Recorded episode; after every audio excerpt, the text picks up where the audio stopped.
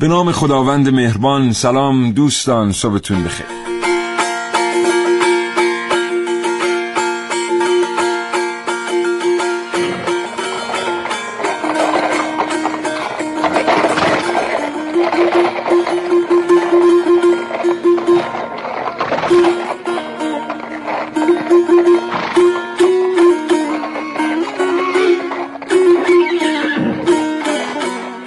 همراه کاوشگر هستید که زنده تقدیمتون میشه از رادیو جمع.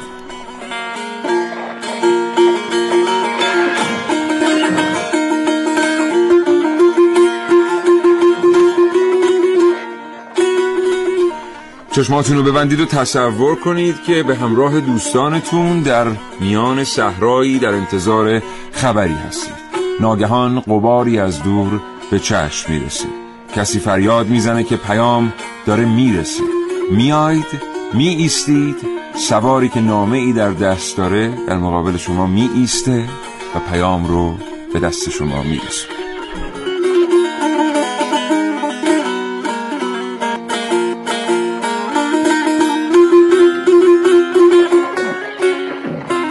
این برنامه از کاوشگر راجع به اسب‌ها داشتم.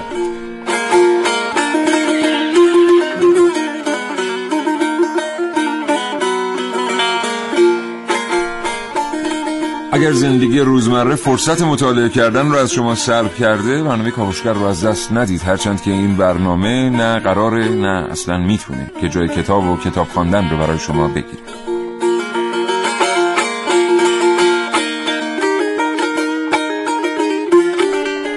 همه ما با جمله اسب حیوان نجیبی است آشنا هستیم، هرچند که دیگه امروز اسب‌ها در کوچه و خیابان تردد نمی کنند، اما همه ما با اسب‌ها آشنا هستیم. دو بیست چهل هزار و دو بیست پنجاه نهصد و پنجاه و دو در اختیار شماست برای اظهار نظر آزاد. اگر تجربه‌ای در سوارکاری داشتید یا با برخورد با اسب‌ها، حتما با ما به اشتراک بگذارید. اگر هم اطلاعاتی تخصصی در مورد اسب‌ها دارید، ما پذیرای شما هستیم تا از اطلاعات شما استفاده کنیم.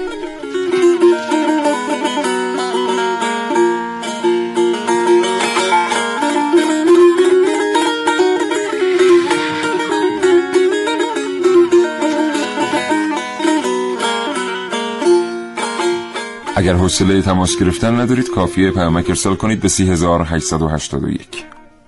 اسب چیه؟ از کی اهلی شده؟ به غیر از سواری دادن چه کمک‌هایی به آدم میکنه؟ کجاها جون آدم‌ها رو نجات میده؟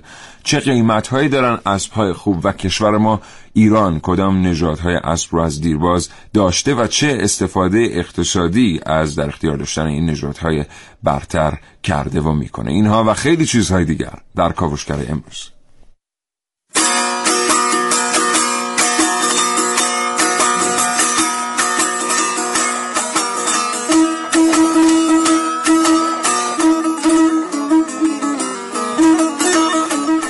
در این کاوشگر میشنوید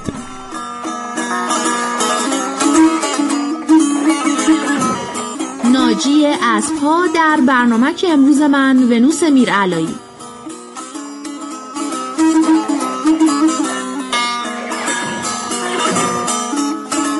راستی آزمایی اسب‌های ایرانی در کاوشگر امروز با من محسن رسولی.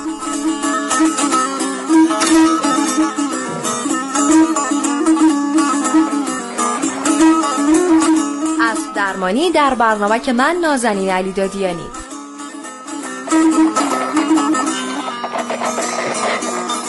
به دنبال تکشاخ در کاوشگر امروز با من حسین رضوی.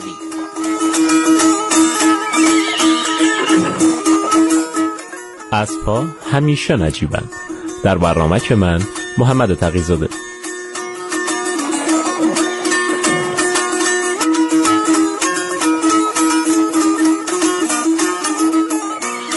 همچنین کاوشگر امروز دو گفتگو به شما تقدیم خواهد کرد با حمید مقصودی، مربی سوارکاری و قهرمان پرش با اسب، و آقای عزت الله وجدانی از پیشکسوتان سوارکاری. این دو گفتگو به همت حمید قادری هماهنگ شده.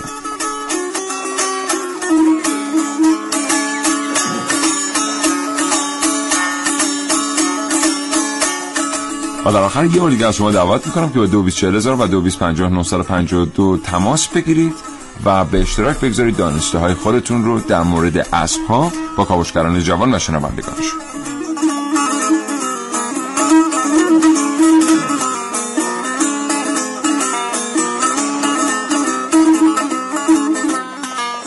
بشنوید کاوشگر تا حوالی ساعت ده صبح.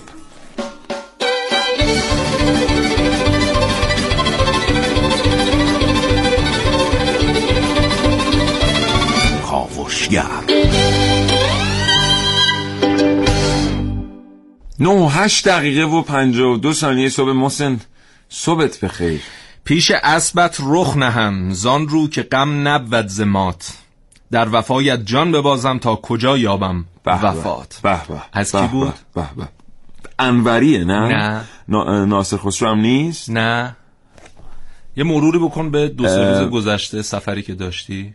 ای خواجوی کرمانی. خواجوی کرمانی. عجب. بله بله. خب پس من حدس بدی نزدم به لحاظ سبک. بله بله. عرض سلام و صبح بخیر دارم خدمت شنوندگان خوب کاوشگرمون. دارم هر جا هستن سالم و صلاح حال و قبراق باشه. الهی که هر جا. البته صحبت کرمان شد قبل از اینکه بله. امروز البته موضوع موضوع اسپاس من قبلش، ولی یه چیزی بگم. یه تجربه من دیروز داشتم، تجربه عجیبی بود در پروازی که داشتم. خب می اومدم برسم به تهران، من با یه آقایی برخورد کردم که ایشون داشتن برمیگشتن به تهران با هواپیما مثل من. بله. واقعا یه تجربه عجیبی بود. من با یه تیپ جدیدی از شخصیت آشنا شدم. چطور؟ ایشون تلفن همراهشون روشن بود در تمام پرواز. بله. بعد اون موقعی که هواپیما داشت مینشست، یعنی حدود هفت هشت دقیقه قبل از اینکه هواپیما کاملا روی باند قرار بگیره و داشت ارتفاع کم کرد، خوب. دائم تلفن همراه ایشون زنگ میخورد. الان سوال اول، اپراتور رو زمین آنتن نمیده، چجور چجوری تلفن ایشون؟ حالا این اصلا از این بگذریم، این از این بگذریم. بعد من بهشون گفتم که دوست عزیز، این واقعا اختلال ایجاد میکنه در سیستم رادار هواپیما و سایر سیستم های مخابراتیش، و اینکه میگن که این مقررات امنیتی و ایمنی از شما میخواد که تلفن همراهتون رو خاموش کنید، چه در زمان نشستن هواپیما، چه در برخاستن، چه در حرکت روی زمین که بله. بهش میگن تاکسی کردن. بله. اینو شما باید خاموش کنید. خیلی هم ایشون قوی هیکل بودن. آها. یعنی ورزشکار و خیلی قوی هیکل بودن و بهشون گفتم که لطفاً خاموش کنید گوشیتون رو چون این اختلال میکنه. پرسیدم به شما ربطی داره؟ گفتم خب تصور میکنم داره چون منم کنار شما تو این هواپیما اگه اتفاقی بیفته حتما. عجب. بعد یه مقداری با خودشون فکر کردن، بعد با یک لحن دیگری پرسیدن که شما خودتون گوشیاتون خاموشه؟ گفتم بله، این دوتا گوشی منه که خاموشه. خب بعد گفتم که حالا اگه ممکنه گوشیتون رو خاموش کنید. همین جوری هم هی زنگ میخورد، زنگ خورد بالا بود. بله. گفتم خب. که اگه ممکنه حالا خاموش کنید. گفتم اگه نکنم میخوای چیکار کنی؟ اوه اوه. خب. گفتم که هیچی، اصلا کس کاری قرار نیست بکنه، ولش کنید، اصلا خاموش کنید. به اتفاق یه سقوط دوره هم انجام میدیم، مسئله مهمی نیست. سقوط جمعیاً یه دونه هواپیمای سیصد ششصد با هم میافتیم، میریم اون دنیا همه با هم. آره دیگه، دعوا نداره، این بله. که درگیری نداره. میخوام بگم که من اینجوریشو دیگه ندیده بودم که دیدی که دیدم، یعنی یه نفر تو هواپیما بشینه بعد بگیم آقا این هواپیما، حالا اصلا ماها هیچی، خودت هم اگر اتفاقی بیفته در این هواپیمایی. آخه اون قوی هیکل بوده، نمیترسیده. خیلی هم قوی هیکل حوادثی بود. که براش پیش میاد. البته با احترام به تمام ورزشکاران که هر کدومشون که ورزش میکنن ورزش براشون منشأ منشه. بله. ولی خب بعضی از ورزشکاران هم هستن که کاش اینقدر وقت میذارن بدنشون رو میسازن، یه مقداری هم وقت بذارن تفکراتشون رو بسازن. بد نیست، اصلا هیچی نمیشه، اونم بالاخره یه کاریه در زندگی. برای بعضیا منبع منشه، برای بعضیا منبع تنش. بله. یعنی فکر میکنن هیکل بله. که بزرگ شد دیگه، یعنی خدا میدونه محسن، من یک هفته به این موضوع فکر خواهم کرد، مخصوصا به اون سوال اول ایشون که خیلی سوال فلسفی بود که گفتم خاموش کن، گفتم به شما ربطی, به شما ربطی, ربطی داره یا نه. من هنوزم فکر میکنم شاید واقعا من ربطی نداشته، من گفتم. آره. چون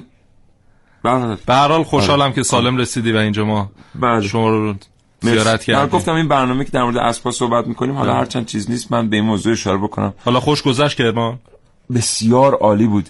دوستان شنونده، برید کرمان رو ببینید.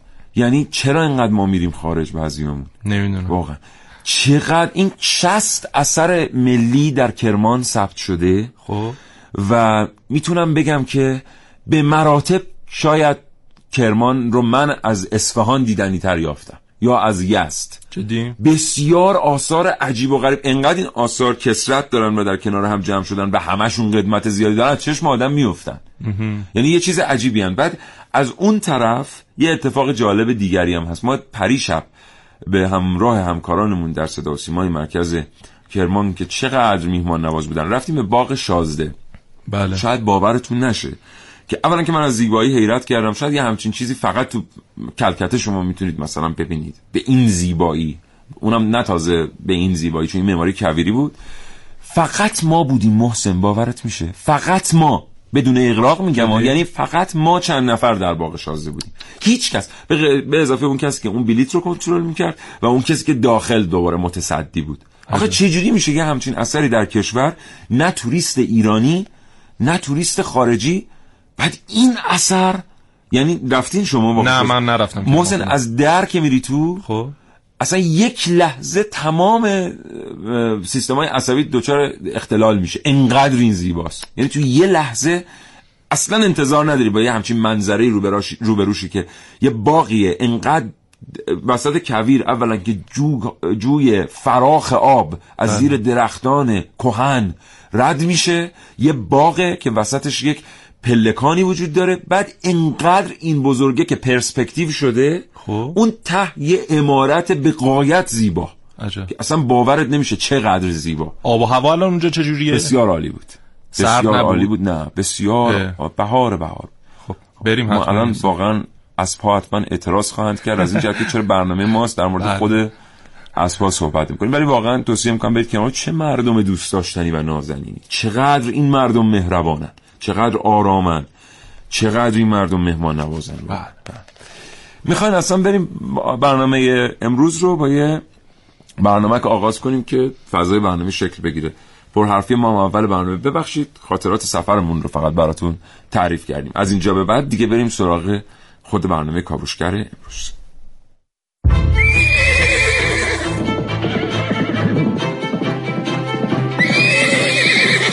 تاریخ رو اسب‌ها رقم زدن، جایی که دوشا دوش انسان در نبردها جنگیدن، برای شخم زدن زمین‌های کشاورزی کمک‌حال صاحبانشون شدن. وقتی اولین همراه هر فرد برای سفر اسب بود و مهاجرت با عرابه‌های اسبی انجام می‌شد. اسب‌ها همیشه نقش نجیب داستان‌های تاریخی رو ایفا کردند.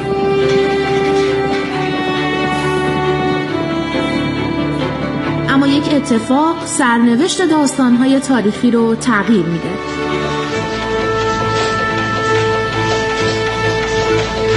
اوج شایعی انقطاعی آمریکا و اروپا، تأمین انرژی مورد نیاز کارخانه‌ها و راه افتادن چرخ‌های صنعتی با اختراع ماشین بخار اتفاق افتاد. ماشینی که جیمز وات قدرت اون رو با توان اسب‌های بارکش مقایسه کرد و اسب بخار رو به وجود آورد. پدر ماشین بخار جیمز وات پیشنهاد داد قدرت ماشین را بر اساس مقدار کار انجام شده در مدت مشخص تعریف نمایید. یک اسب سالم میتواند در مدت یک ثانیه حدود هفتصد و چهل و پنج ژول کار انجام دهد.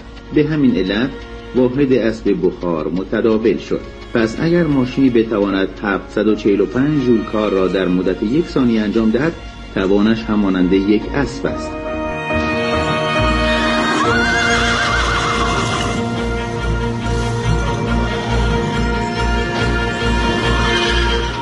جیمز وات شاید اصلا بدون اینکه به سرنوشت و نجات اسب‌های بارکش فکر کنه، با هر هفتصد و چهل و شش وات یکی از اونها رو رها کرد. اسب‌هایی که این بار به تولید ماشین بخار و پیشرفت صنعت کمک کردن و خودشون هم یک ناجی پیدا کردن.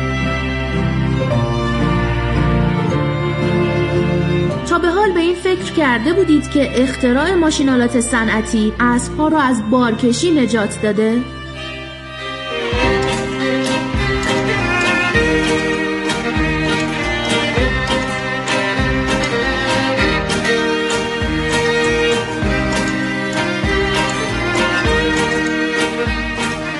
دشت پر از اسب رو تصور کنید، اسب‌های آزاد و رهایی که امروز دیگه دلیلی برای بستنشون به عرابه و درشکه‌ها و بارکشی به وسیله اونها وجود نداره.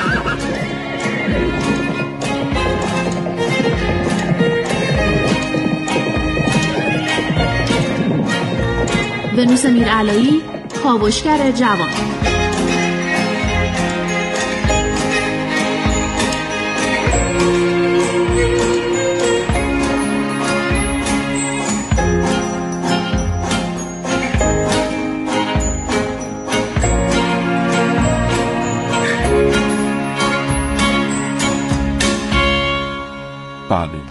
اسب ها. بله اسب ها. اسب ها از چه زمانی رام شدند؟ ببینید چند تا نظریه هست و چند تا در واقع باستانشناس داریم که اینها هر کدوم نظری دارن در این مورد. برخیشون میگن که سه هزار سال قبل از میلاد مسیح در آسیای مرکزی اولین بار اسب رام شد. اما یه عده دیگه هم هستن که بر اساس بقایایی که به دست اومده از پیشینیان در شش هزار سال قبل از میلاد مسیح در شرق اروپا میگن که اینها یه دهانه‌ای پیدا کردن اونجا که نشون میده حداقل انسان‌هایی که در اونجا زندگی میکردن سعی میکردن اسب رو رام, رام کنن و در اختیار خودشون قرار ب... بدن بدن بله بله قرار بدن و حالا میگن که آنچنان موفق نبودن. یعنی بحث سر اینه که آیا شش هزار سال پیش که این تلاشو کردن موفق شدن یا نه، که همون باستانشناسان بر این باورند که چون سرعت اسب‌ها در اون زمان خیلی بالا بوده انسان نمیتونسته اون رو رام کنه و میدونیم که قبل از این که انسان بره سمت رام کردن اسب به عنوان غذا به اسب نگاه میکرد، بله بله شکار بله. میکرد و مصرف میکرد. حالا خب ما حیوانات دیگه‌ای هم داریم که خیلی قبلتر از اسب رام شدن، مثل سگ. سگ نه هزار سال قبل از میلاد مسیح رام شده، یا بز مثلا هفت هشت هزار سال قبل, قبل از میلاد مسیح. میلاد مسیح رام شده و حالا اسب به عنوان یک حیوان متأخرتر باید بهش نگاه بکنیم که خب در حال حاضر رام هست ولی گونه‌های وحشی هم همچنان در ده. دنیا بله. هستن. و میدونید چند تا اسب ما در ایران داریم؟ نه. چیز حدود صد و هشتاد هزار تا اسب در ایران داریم. یعنی صد و هشتاد هزار نوع تعداد تعداد یعنی ما صد و هشتاد هزار تا اسب تو ایران داریم. صد و هشتاد هزار تا اسب در ایران داریم. والا به به به اسب واحد شمارش اسب چیه؟ تاه نمیشتم نفر که رأس رأس میگن رأس رأس چرا یادم نمیاد. صد و هشتاد هزار رأس اسب در کشورمون داریم که البته خب نژادهایی که در ایران هستن جزو نژادهای برتر هستن، نژادهایی هستن که میرن در واقع ترکیب میشن با نژادهای محلی سایر کشورها و تبدیل میشن به یکی از در واقع نژادهای خوب اون کشور. مثلا در انگلستان الان یک گونه اسب هست که یک نژاد اسب هست که خب خیلی قیمتش بالاست. این چندین سال قبل با اسب پارسی ترکیب شده، یعنی اسب محلی انگلستان با اسب پارسی ترکیب شده توسط انگلیس ها و خب تبدیل شد به یک نژاد برتر. ما پنج تا از برترین نژادها رو ظاهرا در ایران داریم، یعنی یکی از برترین نژادها رو در ایران داریم که بعد از آمیزشش با چند نژاد دیگر بله. چند نژاد برتر دیگر به وجود اومده، ولی یکی از برترین نژادها رو به طور خالص ما در ایران داریم. جالب اینه که ما تنها کشوری هستیم که یک نژاد برتر اسب داریم و استفاده اقتصادی ازش نمیبریم آنچنان اصلا. تمام کشورهایی که توانستند به نژادهای برتر برسند استفاده اقتصادی کلانی دارن از اسب ها با نژاد برتر میکنن، ولی ما اصلا ببین الان مثلا معروفترین اسب ایران میگن اسب عرب بهش و این کاملا اسمگذاری غلطیه، برای اینکه این اسب اسب پارسیه چون در کشورهای عربی همسایه ایران هم وجود داشته در تاریخ، حالا رفته رفته اسم عرب بهش دادن، اما در اصل نژاد پارسیه. این اسب عربی که ما میگیم اسب پارسیه. حالا در کنار این ما نژادهای دیگه هم داریم، مثلا اسب کرد داریم، اسب ترکمن داریم که الان روسیه داره با یک نژادی بله. تشبیهش میکنه بله. و میگه که این نژاد مال منه، اصلا داره میبره بله. زیر سوال و داره به اسم خودش ثبتش میکنه. نژاد درشوری داریم اگه اشتباه نکنم درست تلفظ کرده باشم، و نژاد خزر که اینا معروف ترین بله. نژادهای ایران ایران هستن. حالا بعضی از ما فکر میکنیم که اسب ترکمن برترین نژاد اسب و از سایر گونه‌ها نمیشه، از سایر نژادها نمیشه درآمد زیادی داشت از پرورششون، در حالی که اسب کرد خودش یک ویژگی هایی داره که اصلا اگر که ما بتونیم سرمایه گذاری بکنیم روی پرورش این اسب در بازارهای جهانی خیلی از ورزشکاران حرفه‌ای این اسب ها رو خواهند خرید بله. و قیمت این اسب ها هم خیلی قیمت های قابل توجهیه، یعنی اون کسی که این نژادها رو پرورش میده واقعا دو در دوره های برداشت مالی خودش ارقام شگفت انگیزی رو برداشت میکنه و واقعا پرورش اسب برای فروش در سن پایین امکانات و زیرساخت های خیلی زیادی نمیخواد، یعنی ما خیلی راحت میتونیم در خیلی از شهرستانامون این کار رو انجام بدیم و واقعا برای خیلی از کارشناسان در دنیا این محل سوال و شگفتیه که چطور ایران برداشت قابل ملاحظه‌ای نداره. حالا یه چیز جالب برات بگم، همین اسب عرب که در ایران به وفور یافت میشه این قیمتش اصلاح نشدهش بین پنج تا هفتاد میلیون تومنه خب این رو برمی‌دارن میبرن خارج از کشور، اصلاح نژادی روش انجام میدن، یکی دو نسل میگذره و اون رو خوبه چند به ما بفروشن، نمیدونم هفتصد میلیون تومان. یعنی قیمتش اون اصلاح اون... نژادی هم که انجام میدن فکر نکنید کار خیلی خاصیه یا به لحاظ تکنولوژی یا دانش نیاز به نخ، تمام اون اتفاقات میتونه در کشور به سادگی بیفته. آره، خیلی آره. برای اونها اساسا دانش ملی، ولی بله. ما انجام نمیدیم. آره. هفتصد میلیون تومان به خودمون میفروشنش، در صورتی که اون پروسه راحت میتونه در کشور خودمون انجام بشه. و خب ما کسانی داریم که خیلی حرفه‌ای هستن در زمینه پرورش اسب. بله. و نمیدونم چرا واقعا یه برنامه‌ریزی نمیشه که ما بتونیم انقدر پول در بیاریم ازش. شما تصور کن همینو ما بتونیم در داخل کشور انجام بدیم و همین اسب ما هفتصد میلیون تومان بفروشیم به سایر بله. کشورها. جریان این برنامه کاوشگر در مورد اسب هم از اینجا شروع شد که سه چهار هفته قبل ما با چند تا اسب گرون برخورد کردیم در دنیا. یکی از این اسب‌ها رو هالیوود کرایه کرده برای یک فیلم که این اسب انقدر زیباست که یه نفر به طنز در شیکاگو، در یو اس ای تودی یه نفر به طنز مقاله نوشته بود که اگر حساب بکنیم این فیلم فیلم برداریش چهارده ماه طول بکشه، دستمزد این اسب از آقای دنیرو بیشتر میشه. و واقعا ظاهرا این طنز نزدیک به واقعیت هم بود. اینقدر این اسب گران قیمته که هر روزی که در اختیار اون تهیه کننده است و تهیه کننده روزانه پول میپردازه، بله. از دستمزد آقای دنیرو که میدونیم یکی از گرانترین بازیگرای جهانه، بله. اون اسب هزینه‌اش بیشتره. بعد جالب این بود که ما رفتیم مقاله خوندیم، دیدیم اسب ایرانیه و خیلی اسب‌های دیگری که اصلا انقدر زیبان فقط برای اینن که عکس بگیرن ازشون. بله. یعنی اینا رو میارن جاهای مختلف که اینا رژه برن و برای مسابقه دادن نیستن و عکس ازشون گرفته میشه. حالا ما متخصص نیستیم، آقای مقصودی و آقای وجدانی که بیان در مورد اسب زیبا برای ما صحبت خواهند کرد و اینکه اصلا این ژانر از نگهداری اسب چگونه ژانریه، اینا هم بیشترشون نژاد ایرانی هستن. بعد جالب اینه که ما خودمون اصلاً هیچ دستی در معاملات اینها در دنیا نداریم. آره. چند میلیون دو... حالا این اسب یک میلیون دلاری هم که دیگه احتمالاً همه شنیدن. خب اسب چهار میلیارد تومان. آره. حالا چهار میلیارد تومان اسبی که مال ماه، بعد خودمون هیچ چی اصلاً. گرونتر بله. به گرونترین اسب دنیا هم در ادامه اشاره خواهیم کرد. بیشتر از یک میلیون دلاره. آره بابا یک میلیون. نه این اسب یک میلیون دلاریه که ترکمنه، اینی که توی الان اخیراً خیلی سر صدا کرد. همین میگم این دوتا موضوع، این اسب هالیوودیه و این اسب یک میلیون دلاریه، این باعث شد که بچهای کاوشگر به فکر بیفتن این برنامه رو در مورد اسب‌ها برن. بعد رفتیم نگاه کردیم دیدیم ما نمیگیم، همه کارشناسان میگن که عجیب ایران درآمدی از این محل نداره. نه بیست و شش دقیقه و بیست و دو ثانیه است. همچنان ازتون دعوت میکنم که برای اظهار نظر آزاد با دو بیست چهل هزار و دو بیست پنجاه نهصد و پنجاه و دو تماس بگیرید. خاطره ای هم اگر از برخوردی با اسب دارید برای ما تعریف کنید. یادم نیست آخرین باری که عکسی ازش دیده بودم یا شایدم مطلبی دربارش خوندم دقیقاً کی بود، اما شاید باورتون نشه یه چیزی حدود ده متر با هم فاصله داره. پشت این تخت سنگی قایم شدم تا منو نبینه. بذارید براتون توضیح بدم چه شکلیه، حیف که گوشیم همراهم نیست. یه اسب سفید و بی نهایت زیبا با یالهای بلند و مهمتر از اون شاخی که بالای سرشه، یه شاخ مارپیچ.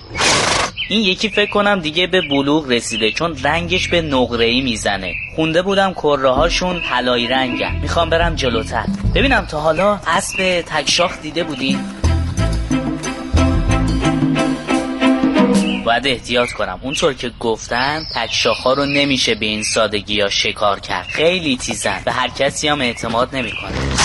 چطوری؟ آروم. اوه آروم. از اسبای عادی لاغرتره ولی بلندتره. خیلی خوب آروم. تازه میتونن پروازم بکنن. یواشتر. ای بابا راه افتاد.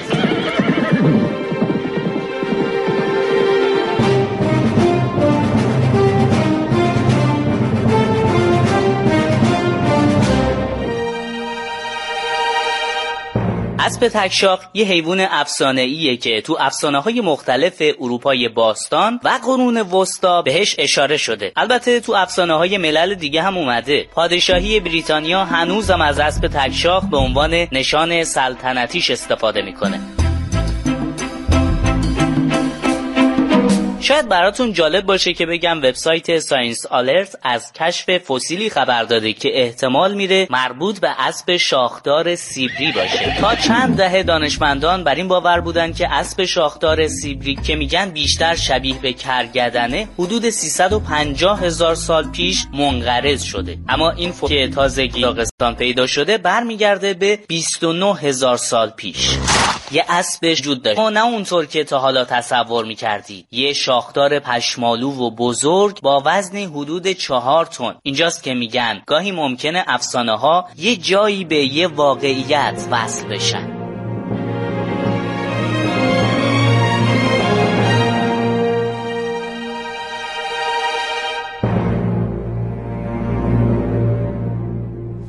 یه سریالی رو موقعا نشون میداد، یادته؟ اسمش مشکی مشکی آره مشکی. اسم سریال مشکی بود. آره نمیدونم، به ما میگفتن مشکی اسمش. آره چی بود اسمش؟ آره. چون آها راستی اون موقع اسم سریالا تغییر می‌کرد. بعد اون آره بعد همون در دوران پخش چندی ما اسمش تغییر کرد. اول سیاه قشنگ بود. آفرین سیاه قشنگ. آره آره, آره. بعد شد قشنگ. مشکی. آره الک رمزی بود فکر می‌کنم. آره رمزی. الک رمزی. الک رمز. الک اون رمزی بودی. الک. الک بود. الک رمزی. اون بار کرده بود. محسن چرا جاهای دیگه اینجوری نیست؟ چه وضعیتی؟ خب آره بریم سراغ گرونترین اسب دنیا. ببین سال دو هزار و شانزده یه معامله انجام شد. یه اسبی به نام راکائل که مربوط به یک سوارکار آمریکایی بود شانزده میلیون دلار فروش رفت.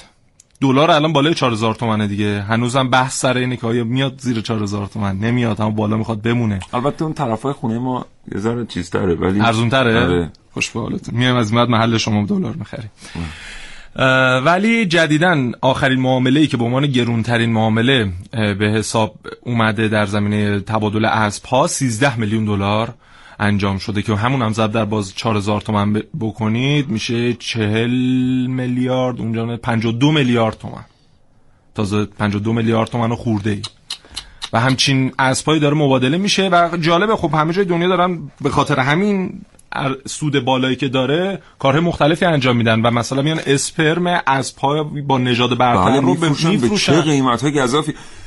ما واقعا ممکنه اینو از قلم انداخته باشیم تو سالیان گذشته. بالاخره هزار و یک حوزه اقتصادی تو کشور هست، بعضی‌هاش هم از قلم افتاده. بله. مثلا پرورش زالو امه. که هر کدومش یک دلار ارزش افزوده داره در صادرات. یک دلار یک و دهم دلار چهار دلار چهار دلار ببین ما الان دو سال پیداش کردیم دیگه. واقعیت اینه که دو سه سال ما این حوزه رو پیدا کردیم امه. و داریم فعال.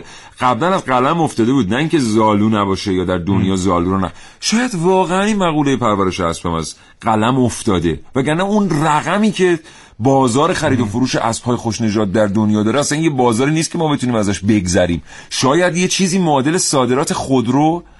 دوستان شنونده یه چیزی رو یادمون نره، چند وقت پیش با محسن داشتیم در مورد همین صحبت می‌کردیم. برزیل یه روزگاری بدهکارترین کشور جهان بود.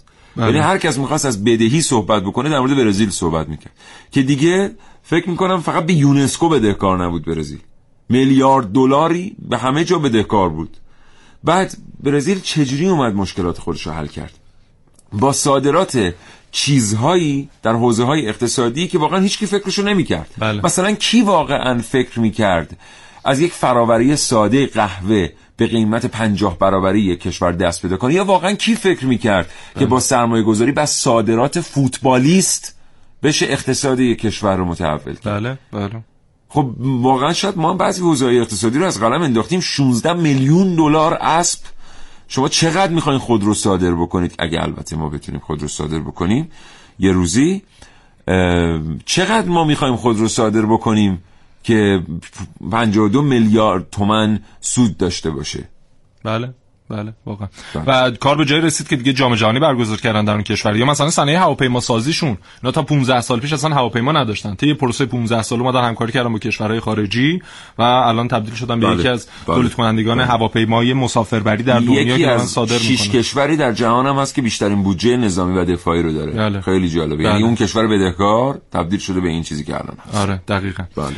و خب داره این کارا انجام میشه دیگه. و فقط هم کاربرد مثلا زیبایی یا مسابقات نداره. مثلا همین انستیتو پاستور ما بله الان پادزهرهایی که داره تولید میکنه به این ترتیبه که زهر مار رو بله استخراج میکنن، میان تزریق میکنن به بدن اسب، یه پروسه میگذره، مثلا یه ده روز پانزده روز میگذره و چون بدن اسب پادزهر اون زهر مار رو تولید میکنه، اون پادزهر رو ازش خارج بله. میکنن و هیچ آسیبی هم به اسب وارد نمیشه. ما یه موقعی فکر میکردیم که اسبا خیلی اذیت میشن، بعد یه برنامه‌ای تو کاوشگر داشتیم که دوستان از انستیتو پاستور اومدن، فهمیدیم که نه، اتفاقا اسبا خیلی زندگی لاکچری دارن بله. اونجا لاکچری چی بود؟ مر... مرفه مرفهانه، زندگی مرفه و سطح بالایی دارن، جزو اسب‌های طبقه قشر بالا هم. آره مس بقیه اسباب به اونا میگن از ما بهترون. آره, آره. اون جوریان میخورن میخوابن، این تزریق میشه و بعد دوره‌ای هم هست، یعنی هر باری که پادزهر از بدنشون برداشت میشه تا یک دوره‌ای دیگه اینا فقط میخورن و میخوابن دیگه امه. چیزی هم برداشت نمیشه تا دوره بعد که دوباره سم وارد بدنشون میشه و بدن و خیلی اسب‌ها کلا تو همین روزگاری که ما داریم زندگی میکنیم نقش حیاتی در زندگی آدم‌ها دارن. بله. فقط بازم تأکید میکنیم شاید ما اینو از قلم انداختیم تو معادلات اقتصادی.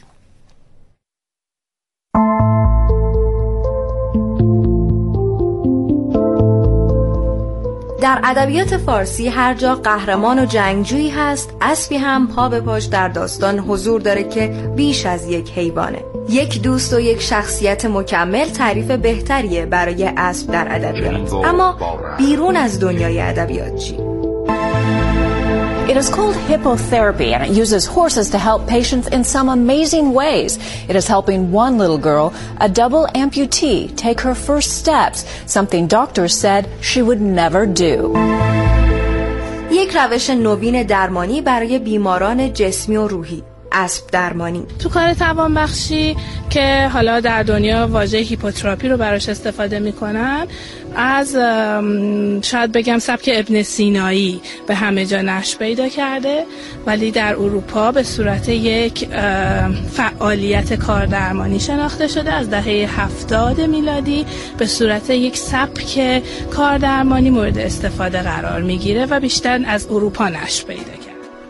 اسب‌ها میتونن دوستان خوبی برای بیماران اوتیستیک و همینطور معلولین جسمی و حرکتی باشن. وقتی هفت ماه شش ماه خورده به دنیا اومده، تأخیر از نظر حرکتی تأخیر داره، تأخیر حرکتی داره. یک سساری هم هستش که برای سوارکاری و اسب درمانی آوردیم، داریم میاریمش. از نظر هوشی و ذهنی خوبه، مثلا هیچ مشکلی، مثلا ارتباطش خوبه، صحبت کردنش هم خوبه، مونتا مثلا دیرتر مثلا بچه‌های دیگه راه میره، مثلا تونس بشینه، خیلی رفتارش اینا دیرتر از بچه‌های طبیعی و عادی بودش. تعادلش خیلی بهتر شد، تعادل مثلا گرفته بود مثلا چون کار درمانی میرفت، ولی با اسب خیلی بهتر شد تعادلش. بعد یه سری پرشای لرزش پا داشت خیلی شدید که اگه مثلا وقتی زیاد مثلا مرتب میادش خیلی بهتر میشه، یعنی هی رفع میشه، ختم میشه این لرزش پایی که داره. بعد دیگه یه سری رو حرکت رو قدم برداشتنش، حالت قیچی کردن داره پاش که میگم هر چی زمان هر چی بیشتر بیاد سوارکاری بهتر میشه.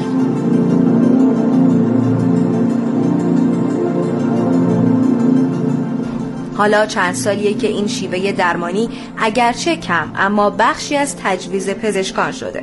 یک روز در هفته این باشگاه در اختیار افراد دارای معلولیت هست برای توانبخشی ذهنی و جسمی. اما جالب ترین قسمت ماجرا اینجاست که لیندا کوهانوف پیشرو این شیوه درمانی تحقیقاتی انجام داده که نشون میده اسب درمانی تأثیر بسزایی روی روان آدم‌ها داره و حتی میشه از اون برای ترک اعتیاد و درمان بیماری‌های روانی هم کمک گرفت. For many years I avoided the subject of power altogether. I was working with horses and I was working with people in organizations that were about um, uplifting all of our abilities to work together as teams.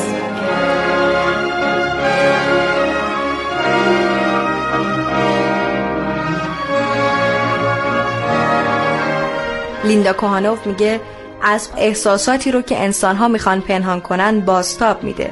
اسب به روح انسان شکوه میبخشه و به اون کمک میکنه که زیبایی واقعی و قدرت زندگی رو لمس کنه.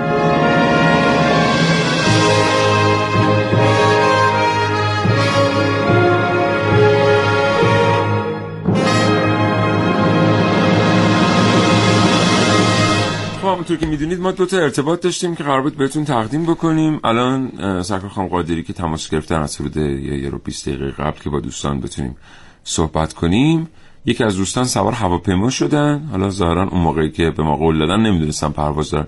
بازم خدا رو صد هزار مرتبه شکر که گفتن من سوار شدم میخوام گوشیمو خاموش کنم. ما از همین تریبون ازشون تشکر میکنیم که جان بقیه رو به خطر نمیندازن. یکی دیگر از دوستانم رفتن تو جلسه، ما به منشیشون گفتیم که بهشون اطلاع بدن، یه بیست دقیقه نیم ساعتی است که منشیشون رفتن بهشون اطلاع بدن. به حال اینم آرزو میکنیم که هر چه سریعتر منشیشون بهشون برسن که ما بتونیم باش صحبت کنیم، چون جای سارن خیلی بزرگ. بریم سراغ تلفن ها. بله بریم سراغ تلفن ها و ببینیم که شما دوستان شنونده چه گفتید به کاوشگر امروز.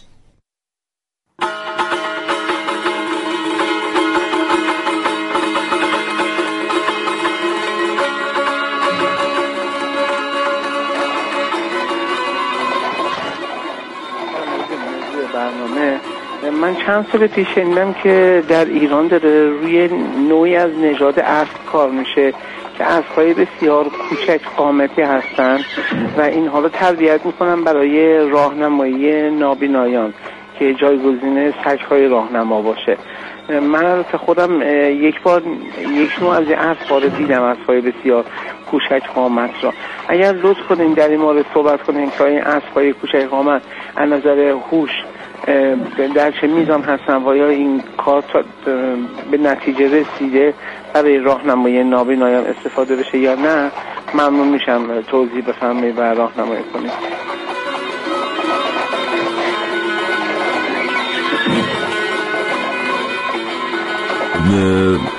محمد ماهتابی از گنبد کاووس پیامک فرستادن، گفتن نژاد آخالتکه زیباترین و پردرآمدترین نژاد اسب ترکمنه که یه نمونهش رو هم رئیس جمهور ترکمنستان.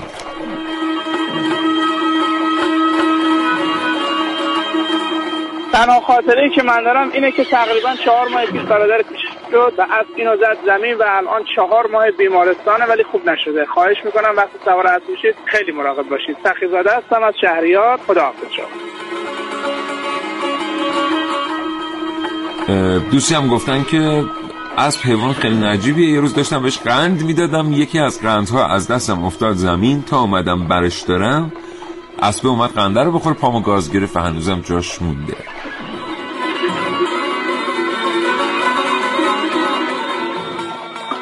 خدمت شما که واقعا میگن اسب واقعا حیوان نجیبیه که جای شکی نیست.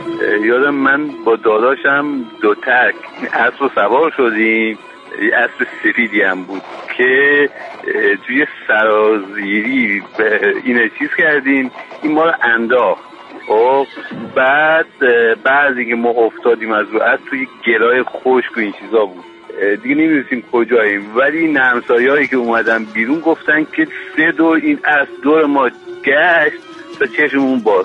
من زمانیانم از سنگده مازندران.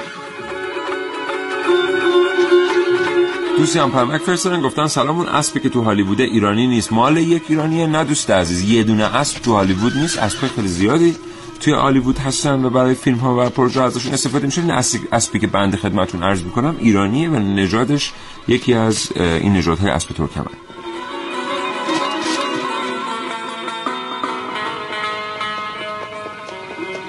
اصلا از دیرباز اسب خیلی مهم بوده برای ایرانی ها و برای همه مردم دنیا، به خاطر اینکه مرکب بوده، به خاطر اینکه نشانه تمول بوده در یک روزگاری. اون کسی که اسب داشته خیلی این مسئله مهمی بوده. بله بله. و میبینیم که اسب همیشه به سوارش کمک میکرده، یعنی در یک بیابان خشک و بیابان علف اسب اونقدر در شرایط تشنگی سوار خودش رو بر پشت خودش حمل میکنه تا از تشنگی تلف میشه. یعنی حیوان وقتی که تشنه است و سوارم بر پشتشه سوار رو نمیندازه زمین. بله. در حالی که خودش داره از تشنگی تلف میشه سوار رو نمیندازه زمین، وقتی میفته که دیگه واقعا نمیتونه راه بره سوار رو بازم تا آخرین لحظه زمین نمیندازه. بله. و انقدر این نقش در بین مردم پررنگه که شما تقریبا در تمام اساطیر بله. در کنار پهلوانان بزرگ یک اسب میبینید. میبینید که مثلا رخش رو در کنار رستم ما داشتیم که در یکی از هفت خان رستم رخش میاد نقش می آفرینه در مقابل اون شیر. چقدر این مسئله مهمه.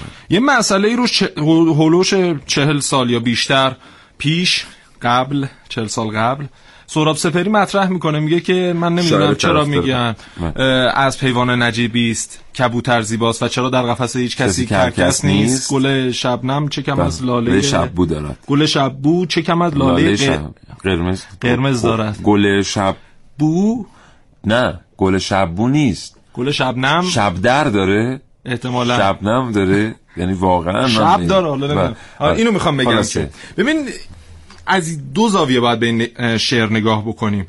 یه جنبهش خیلی خوبه، میگه که آره شما فقط نباید زیبایی ظاهری رو نگاه بکنید و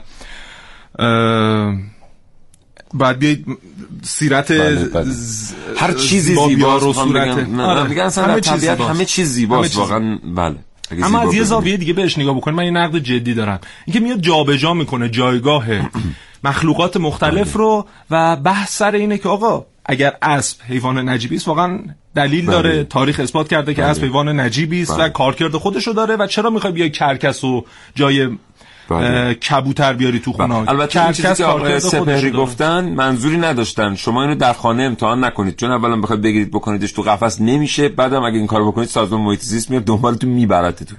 بنابراین تو قفس گل شبدر چه کم از لاله قرمز دارد دوستان اصلاح کرد. اینو میخوام بگم که یکی از معضلات زندگی مدرن اینه که اومده همه چیزو جایگاهش رو عوض کرده و من نقد دارم نسبت به این شعر که میاد میگه که چرا در قفس هیچ کسی کرکس نیست. کرکس کارکرد خودش رو داره. بله سال هزار و نهصد و نود و پنج هند رو از بیچارگی نجات دادن بله، کرکس. بله بله بله. و بازیافت و در واقع بازیافت اون پیکرها و بله بله دقیقاً و از بین رفتنش بعد از اون باعث شد که هند دچار خسران‌های میلیارد دلاری بشه. بله. بله.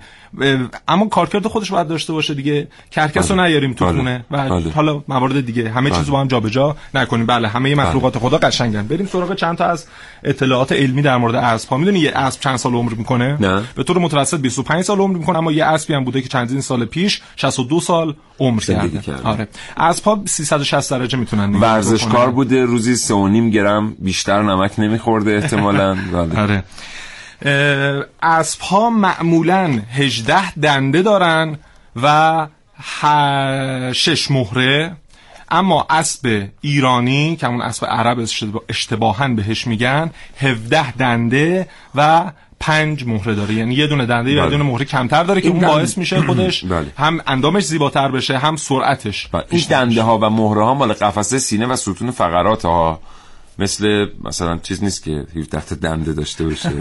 آها سرعت آها سرعت اسب میدونی چقدره؟ به سرعت متوسط یه اسب معمولی چهل و چهار کیلومتر بر ساعت حرکت میکنه آه. اما اسبایی هم داریم که هشتاد و هشت کیلومتر بر ساعت سرعتشونه و خب این رقم بالایی اکثرا هم اسبای مسابقه‌ای هستن دیگه، اون هایی که با سرعت بالا حرکت میکنن. دیگه در مورد اسب چی بهتون بگم؟ اسب نمیتونه استفراغ کنه. آره چند نوع امکان رفلاکس نداره نداره باید. چند نوع شیهه اسب داریم دیگه؟ خیلی تخصصی شده هشت نوع. اینا هشت نوع شیهه مختلف داره و هر کدوم از اون شیهه ها معانی خاص خودش رو داره. دیگه در مورد اسب بهتون بگم که فرزندانشون یعنی کره ها رو اکثرا شب ها به دنیا میارن و ظاهرا این گوش هاشون هم نشانه حالات روحی و روانیشونه، یعنی اگه تعجب کنن یه حالتی گوش ها داره، اگه جهت گیریش بله.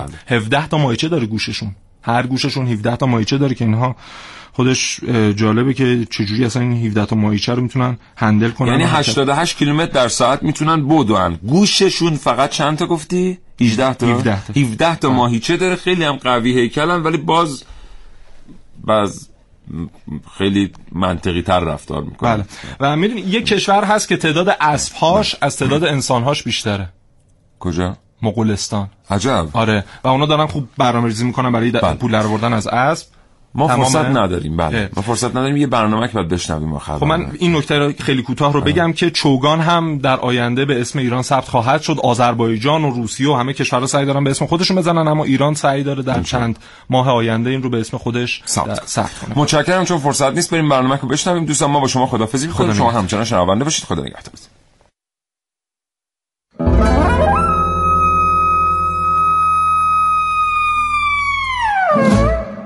هممون شنیدیم که از قدیم الایام گفتن اسب حیوان نجیبیه، اما چرا؟ اگر تا آخر برنامه با من همراه باشید بهتون میگم. اسب‌ها در طول تاریخ کلاً دیده نشدن.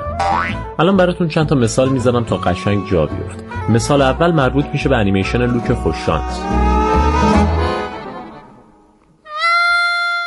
در این انیمیشن همه کاراکترها به نحوی دیده شدن و یکی بعد از دیگری محبوب شدن. حتی برادران دالتون که قرار بود طرف منفی قضیه باشن، یا حتی بوشفیک. همه میدونیم که خنگی اون سگ در تاریخ بی سابقه بوده، ولی با وجود همون خنگی به شدت محبوب بود. ولی جالبه که اسب لوک خوششانس محبوبیتش از همه کمتر بود. حتی دیالوگاش هم خیلی کم بود و کلا در حقش چاپ شد. من موندم چرا هیچ کس متوجه نشد که پنجاه درصد از موفقیت لوک خوششانس از داشتن همین اسبه. اصلا مهمترین عنصر در تعقیب و گریز برادران دالتون همین اسب بود دیگه. اما چی؟ هیچ. آب خوردن تو آبخوری اسب چقدر سخته. تو برای آب خوردن لازم نیست بیای بالای نرده، از زیر نرده بود. من میگم